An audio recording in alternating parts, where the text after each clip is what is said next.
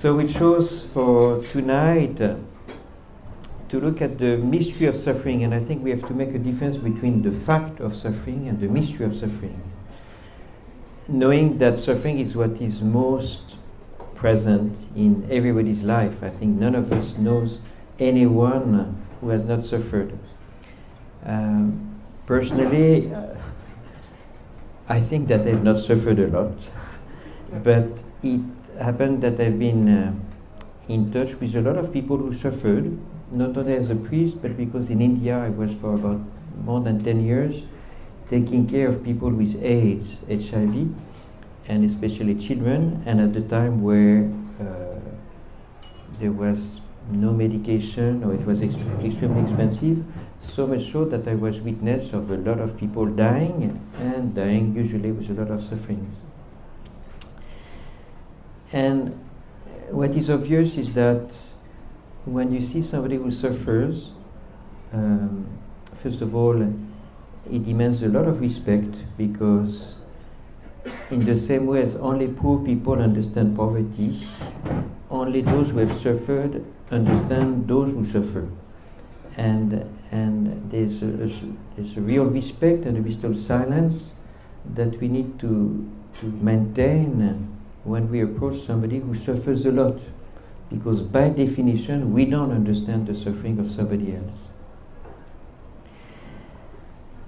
And before I continue, it's, it's difficult, obviously, to talk about suffering in such an environment where we are so blessed and, and with a superabundance of uh, goods.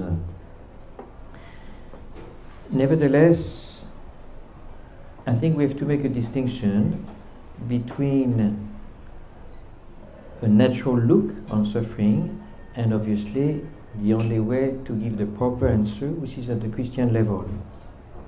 We all know that suffering is usually the major stumbling block for many people to accept to develop a relationship with God.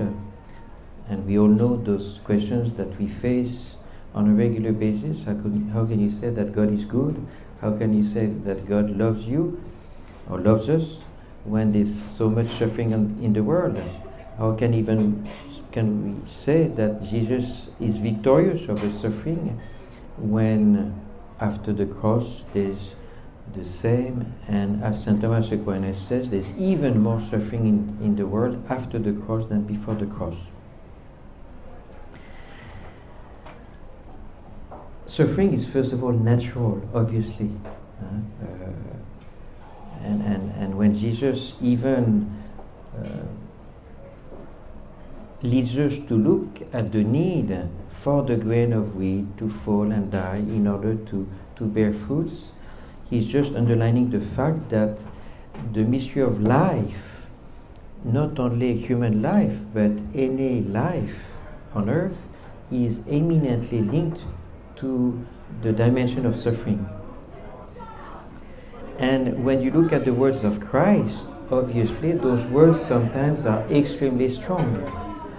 Uh, when he invites any of his disciples to carry his cross, you cannot be my disciple again uh, under, unless you carry your cross. Or when he says it to the disciples of, uh, of Emmaus, you lack intelligence. Man without in any intelligence. Didn't you understand that it was a necessity for the Messiah to suffer in order to enter in glory? So we see the mystery of suffering uh, present in, in the whole of the scripture. Uh, we see that immediately after the fall, and the mystery of death is not the permission of God, it's the will of God as a consequence of original sin. The disorder that exists in, in each one of us, which is cause of suffering, at the psychological level, at the physical level, and at the spiritual level, all this is not just by chance, it is part of the intention of God in the way He wants to lead us. And you see that clearly in the way God leads Israel, uh, leading Israel in the desert during 40 years, having to suffer no food, no, no water, and walking during 40 years, that's not easy. You see that in the Apocalypse. If some of you have ever, ever read the book of Revelation, you see that God is constantly trying to destabilize us from the false worldly peace that we always try to develop, from the false worldly pleasures, which implies suffering because we are we are constantly destabilized in order to offer to us something much greater. So again, what is the role of suffering and what is it in the, in the intention of God, in, in, the, in the government of God on, on His creation and on each one of us? When you look at different religious answers, uh, none of them really gives the answer.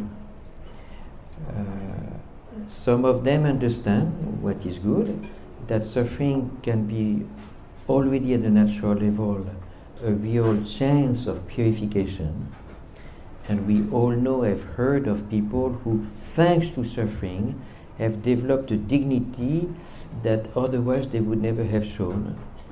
We all know, and sometimes ourselves, have discovered that thanks to suffering, there's the new depth in us that otherwise would not have manifested itself.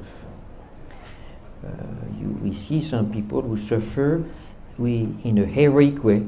We also see other people who, because of suffering, totally close themselves. We see some people who discover at the spiritual level that suffering allows them to be even more alive through, for example, the mystery of mercy where they discover every time they are hurt a new chance to love more, a new chance to be more alive at the spiritual level, already natural. When I say spiritual, I don't mean Christian. A new chance to to see in them that there is an endless capacity to love and to be a source. We see also people who, because of suffering, totally close themselves. And I wanted to look at, because I know that we don't have so much time and that it's more important to keep time for questions, uh, I wanted to look at uh, maybe three major uh, lights that show us, in a, obviously Christian lights, that show us the importance of suffering in the intention of God, in the providence of God on each one of us. One is St. Paul in the Epistle to the Romans, who reminds us that thanks to suffering, and St. Paul was quite an expert on this because of what he had to go through as an apostle, that thanks to suffering, he developed, we can develop endurance, and thanks to endurance, we can develop hope. Therefore, Paul uh, linking the suffering that we have to go through in order to develop a life of hope. And I will come back on it, which is something that Pope Benedict develops also in his encyclical letter on hope. There's another dimension of suffering that Jesus manifests and first of all develops. If you remember the, the parable of the vine, the vine has to be trimmed in order to bear fruits.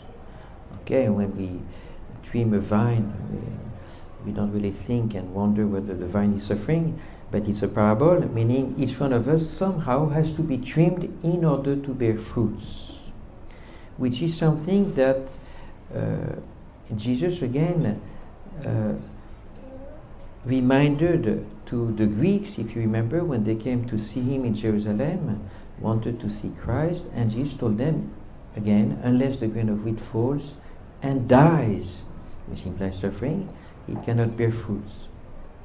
So, not only suffering linked to hope, but suffering linked to fruitfulness.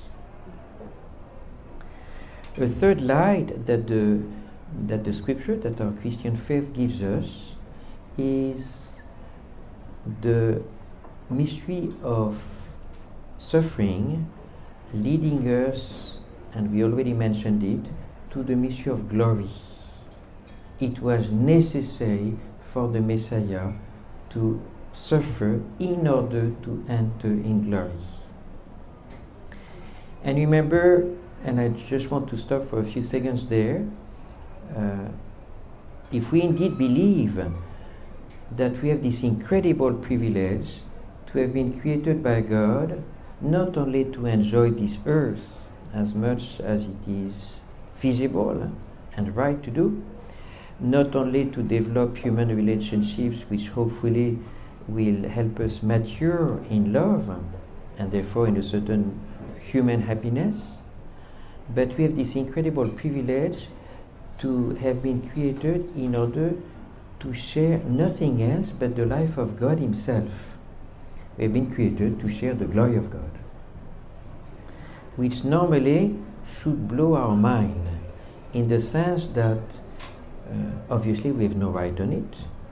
And if we have no right on it, in a certain way, we have no right to discuss on the means that God has chosen in order to give us such a privilege, which is basically the main argument or the main difficulty that you see in the book of Job. Remember, Job was uh, suffered, he lost everything, and uh, some of his friends came. Uh, not really to console him, first of all, but basically to accuse him, saying, you know, if you suffer, it's because you have sinned. Then they try to console him, saying God doesn't really understand what you're going through. And finally, Job accepts to be silent. And at that moment, God speaks and basically tells him, But why are you discussing about suffering? if indeed this is the means that they have chosen for you, why would you discuss? And that's the hard part of the any dialogue that we have on the means used by God in His providence to lead us in a certain way, there's no discussion. Since what God chooses to offer to us is infinitely greater than what we would have the right to receive, since it's a gift of endless mercy, then obviously we can just say Amen. If this is the way, I accept it. In fact, Jesus tells us when you discover, when you know that there's a treasure in a field, you sell everything in order to get it. You don't start to argue saying the treasure is so expensive. You just sell everything. Same thing with the mystery of glory. Uh, if indeed the intention of God is to glorify us with the glory that He has from all eternity, which is an endless mystery to look at and to hope for, then we say, whatever way. In any case, the end is so great that accept any means that God is going to use. And I wanted to continue by looking at another light, which is again from St. Paul. Uh, when you remember, he tells us that we are called to achieve in our flesh what is missing to the passion of Christ. Again, Jesus is the only Savior, source of all graces for us, and that would be already beautiful to receive the grace of being saved simply from Him. But God has intended to not to treat us, not to save us in an immature way, but in a mature way. He wants us to cooperate. And and and therefore he wants us to be part ourselves in a responsible way to the mystery of the redemption where we are called to be source one for each other. And to be more precise to be priest one for each other. That's the good news. The bad news is that a priest demands a sacrifice. So if we accept the dignity of the priesthood offered to us by god then indeed we should recognize that we have also to accept the fact of being a sacrifice. There is no priest without a lamb. Christ is the high priest, Christ is the perfect lamb, but he invites us, if we accept, to be part of his mission, to be part of this responsibility that he has accepted to be channel of grace for many, and to ourselves be little channels of grace from Christ to others by accepting to develop this mediation through also the sacrifice of ourselves, one way or the other. And finally, maybe the last slide, and then I will try to, to develop a little bit. The last slide, which is again maybe the, the greatest mystery, for me at least, the fact that God has chosen, and I was going to say, had no other way. And I think we can say that. Had no other way in his intention to reveal himself fully, but using, but by using the mystery of suffering. God had to suffer, not only, Jesus had to suffer, not only in order to be glorified himself, but in order to reveal fully the mystery of God. We see that extremely clearly in the Gospel of St. John. I don't have so much time to, to, to develop it, but if indeed what is deepest in us, and I think I can speak for each one of you because we are all the same at that level, uh, we have been created to know God and to love Him while starting our pilgrimage on this earth, and a pilgrimage which is a little bit bumpy, but that's only part of the pilgrimage.